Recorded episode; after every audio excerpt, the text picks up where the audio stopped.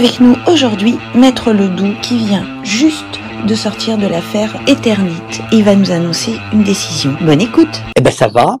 Enfin ça va. Ça va et ça va. Parce que je vous avais annoncé une décision dans le dossier Eternite au pénal, hein, qui aurait dû être rendu euh, mercredi matin. Mhm. Et en fait, l'arrêt de la cour de la chambre de l'instruction est reporté au 19 octobre. Ah. Alors pour une raison juridique, c'est que vous avez peut-être entendu parler de ça, de, notamment depuis un arrêt de la cour d'appel de Versailles récent, les tribunaux invoquent, plus exactement les, les gens mis en examen, mais également les tribunaux, notamment la cour d'appel de Versailles, retient qu'il faut pour que les personnes soient jugées, qu'elles soient jugées dans un délai raisonnable. Autrement dit, lorsqu'on est jugé trop trop longtemps après les faits, la, la jurisprudence européenne considère qu'il faut arrêter les poursuites, que c'est déraisonnable que de renvoyer devant les tribunaux des gens euh, impliqués sur des faits extrêmement anciens. Donc, Et donc, juste, la pour cour rappeler d'appel- pour, euh, juste pour rappeler pour nos auditeurs, avec, avec Michel Ledoux, on parle de l'affaire euh, Éternite. Hein, Tout à fait, euh, là. Voilà. de cette affaire éternite. Et dans le dossier éternite, et d'ailleurs dans les dossiers d'amiante en général, on a des, notamment des chefs d'établissement qui sont mis en examen parfois depuis 15 ou 20 ans. D'accord. Et, et, donc l'un des arguments quand ça a été plaidé devant la cour, devant la chambre de l'instruction euh, dans le dossier éternite, les avocats des mis en examen ont dit ça fait trop longtemps que ces gens sont mis en examen, euh, la procédure doit être annulée, on peut pas juger les gens 20 ou 25 ans après les faits. On va dire que là, il y a un- un- une prescription sur cette affaire euh, par rapport euh, à, à l'amiante, mais quand on sait que l'amiante, c'est 10, 15, voire 20 ans Voilà. pour euh, en tomber malade, il y a quand même quelque chose de pas très équilibré dans cette histoire, on va dire. Voilà, exactement. Bon, et puis c'est une affaire qui a été qui était très compliquée, qui méritait de toute façon, par principe, de longues investigations. Ça, y ça, ça générait nécessairement une épaisseur dans le temps,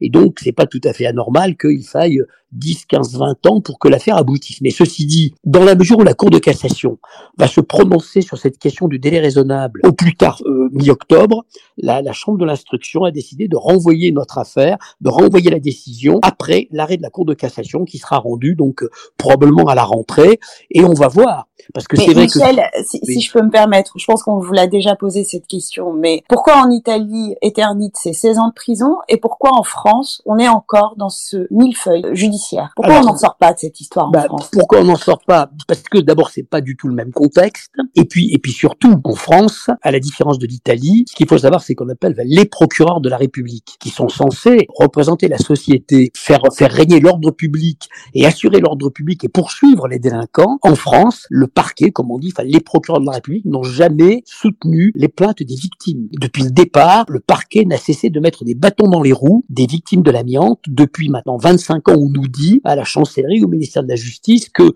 l'affaire de l'amiante, c'est pas une affaire pénale, c'est une Mais affaire. est-ce que vous pouvez nous l'expliquer? Pour, Pourquoi il y a ces, ces fameux bâtons dans les roues? C'est quoi? Ben, je pense que les affaires de santé au travail, pendant des décennies, n'étaient pas des vrais sujets en France. Hein. C'était pas des sujets de délinquance en France. Pendant en France, c'est des choses qui n'étaient pas perçues. Et a fortiori, des affaires de santé au travail. C'était plutôt considéré comme des affaires civiles, c'est-à-dire ces, ces événements-là pouvaient être pris en charge au titre des accidents du travail, éventuellement des maladies professionnelles, donc, être indemnisés hein. en matière civile. On versait des dommages et intérêts aux victimes, mais en aucune manière ça ne résultait d'actes de délinquance. Pendant des décennies, quand il y a eu un accident, quand il y avait un accident du travail dans une entreprise, le chef d'entreprise n'était pas perçu par les juges comme un, euh, n'était perçu comme un malchanceux. Or, depuis quelques années, mais Oui, c'était assez, on était dans le fatalisme, quoi. voilà. Et, Mm. et or, or euh, dans certaines situations, ce sont des actes de délinquance. Et donc, Mm. pendant des décennies, les procureurs de la République ne considéraient pas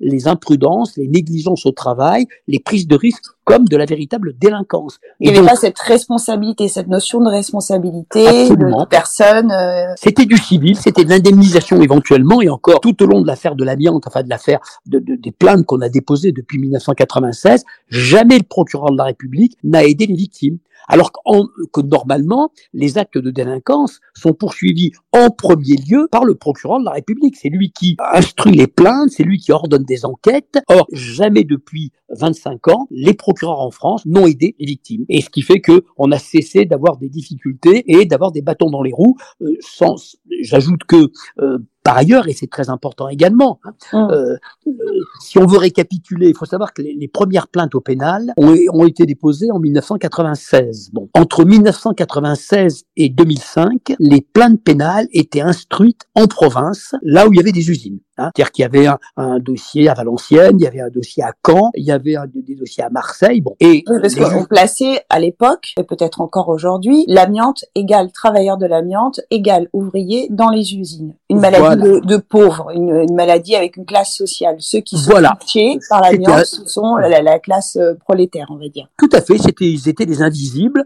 et on traitait leur affaire là où était implantée l'usine. Bon. Sauf que les juges d'instruction locaux n'avaient pas les moyens d'instruire une affaire de cette ampleur. Et donc, pendant pratiquement cinq ou six ans, il ne s'est rien passé. Non, en Mhm. 2004, pardon, à Dunkerque, on a organisé ce qu'on a appelé à l'époque la marche des veuves. Dans la mesure où ça n'avançait pas, les veuves de Dunkerque, une fois par mois, faisaient le tour du palais de justice avec les, les photos de leur mari à bout de bras pour essayer de faire honte quelque part au système judiciaire qui n'était pas foutu cinq ans après les plaintes d'instruire des dossiers aussi douloureux alors même qu'il y avait en France des milliers des milliers de victimes.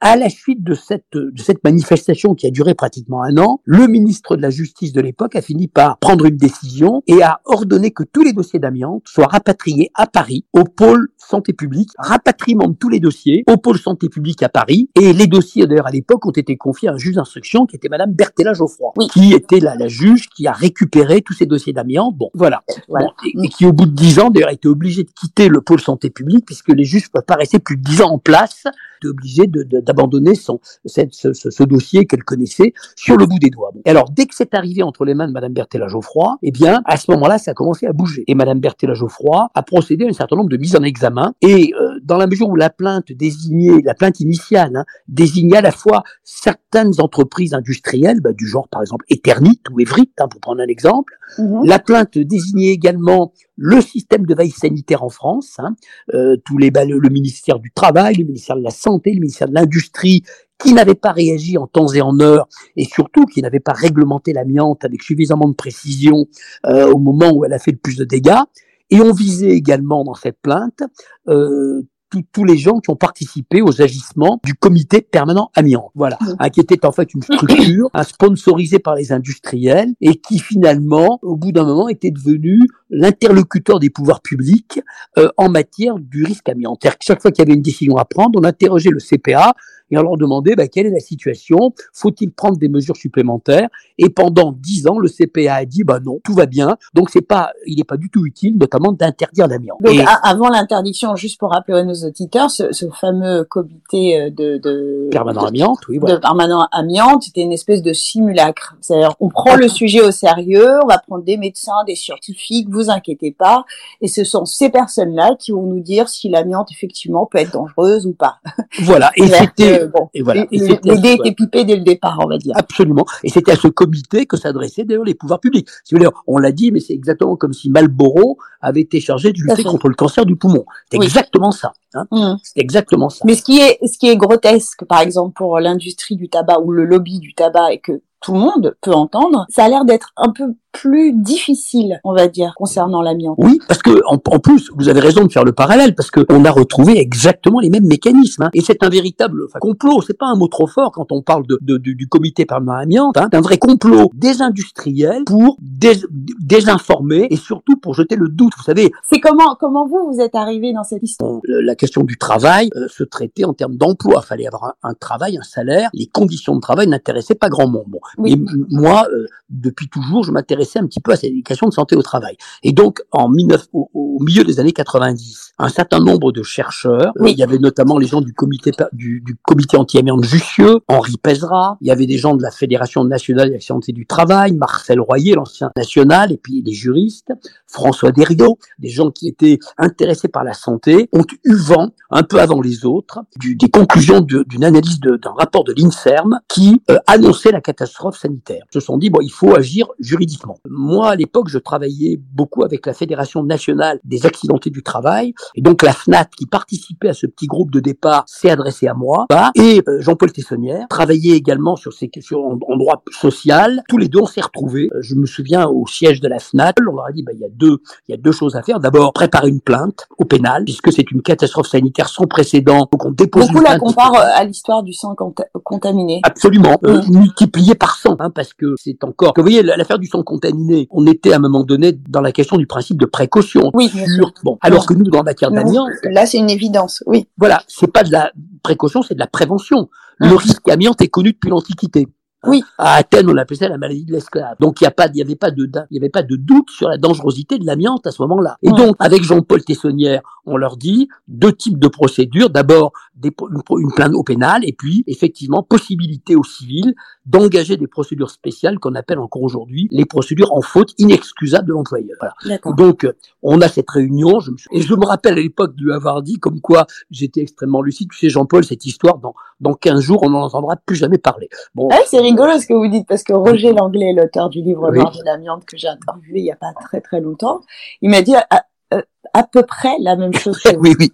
C'est-à-dire, dire- on commence sur l'affaire de l'amiante, on se dit, bon, c'est un combat qui va être difficile, dif- dur, mais on se dit pas qu'on va y passer euh, quasiment 25 ans. Ah bah oui, t'as dit. Enfin, mais tu- comment dans un pays comme le nôtre, dans les années 80, on a pu passer à côté de ce sujet-là? Quels sont les mécanismes et les compromissions qui ont mené à cette catastrophe sanitaire? Euh, Le dossier Eternit, on aura la décision Eternit euh, le 19 octobre. Euh, le 1er juin, on a la décision Condé sur Neuro. Oui, Ça va être à oui. Coup sûr renvoyé à la même date et on va voir. On peut pas lâcher l'affaire maintenant. Hein. Euh, on peut pas lâcher. Euh, en l'an 2000, avec les moyens d'un système judiciaire qui est en ruine, hein, Et, et juste pour euh, pour euh, pour euh, finir cet entretien, dire que aujourd'hui l'actualité autour de, de, de l'amiante est bien présente. Hein. On est bien Ah d'accord. ah oui, c'est pas un ah oui, sujet du oui. passé. 1997 n'a pas effacé l'amiante en France. Et là, c'est le côté optimiste que, toute proportion gardée, et en restant extrêmement modeste, la prévention des risques professionnels a quand même un peu progressé en France. Hein. Mhm. Progressé, la jurisprudence, on l'a dit, grâce à l'affaire de l'amiante, et même presque uniquement grâce à l'affaire de l'amiante, et c'est durci pour les employeurs, hein, a quand même un peu progressé, je dis bien un peu, mais un peu, c'est- mieux que pas Que du rien. tout. hein. Eh Bien, merci beaucoup, euh, maître euh, Michel. Merci. Lawel. On se donne rendez-vous donc au mois d'octobre, j'espère pour une très très très bonne nouvelle. Eh ben, exactement, exactement. Allez, on les cœurs, on On les pas la cœurs. chaise. Voilà.